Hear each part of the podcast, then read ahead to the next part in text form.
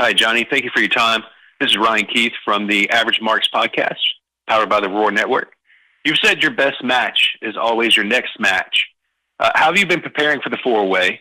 And how do you uh, plan on neutralizing a former X Division champion, two hungry wrestlers that are looking to put Johnny Impact as a notch on their belt all at the same time?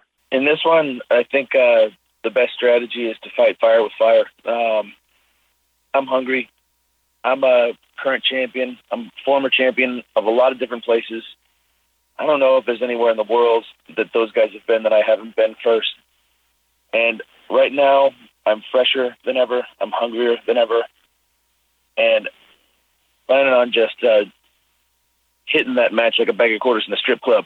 You know what I mean? Going in there, um, hitting hard, hitting fast, and um, and seeing what happens. Ryan Keith from the Average Marks podcast, powered by the Roar Network. Hey, uh, Johnny, you've uh, talked about elevating your training, preparing for this four way. What role has your wife had in uh, elevating your training? Um, we're uh, actually like we're we're we're at the gym together right now. Except she's in there doing her cardio, and I'm in the parking lot on the conference call.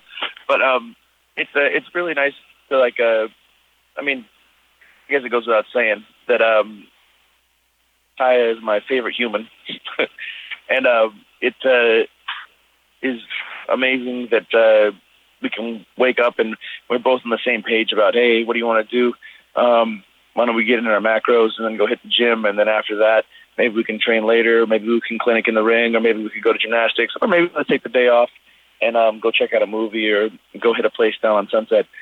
But um, because we're both on the same page about training and um, the business of professional wrestling be our priority right now, it uh, really helps me train that much harder because it's not like I have to go off on my own and then and then come back and be worried about her wanting to do uh, something completely different.